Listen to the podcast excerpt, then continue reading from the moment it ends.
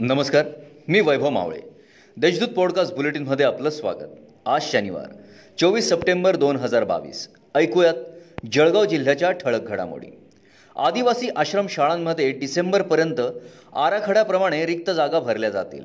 येत्या दोन वर्षात आदिवासी वाड्या आणि पाड्यांना रस्ते व वीज दिली जाईल. अशी ग्वाही आदिवासी विकास मंत्री डॉक्टर विजयकुमार गावित यांनी आज जळगावात दिली. कोरोना काळात चाळीसगाव ग्रामीण रुग्णालयात भाडे तत्वावर लावलेल्या रुग्णवाहिकेची थकीत रक्कम शासनाकडून मिळालेली नाही. त्यामुळे चाळीसगाव येथील धीरज अशोक कोसोदे या तरुणाने जिल्हाधिकारी कार्यालयाच्या आवारात अंगावर पेट्रोल ओतून आत्मदहनाचा प्रयत्न केला. पोलिसांनी या तरुणाला ताब्यात घेतलंय.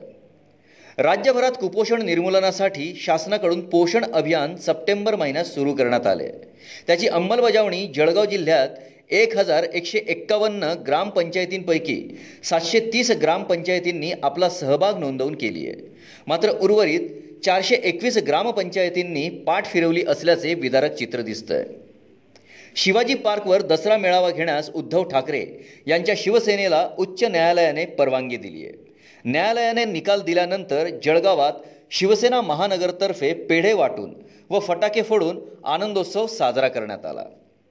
सार्वजनिक नवरात्रोत्सव मंडळांना सवलतीच्या दराने तात्पुरत्या स्वरूपात अधिकृत वीज जोडणी देण्यात येणार असल्याने उत्सव मंडळांनी उत्सवातील देखावे मंडप रोषणाई व वीज सुरक्षेतील त्रुटीमुळे होणारे संभाव्य अपघात टाळण्यासाठी गांभीर्याने दखल घेऊन उपाययोजना कराव्यात असे आवाहन महावितरणने केलं आहे या होत्या आजच्या ठळक घडामोडी.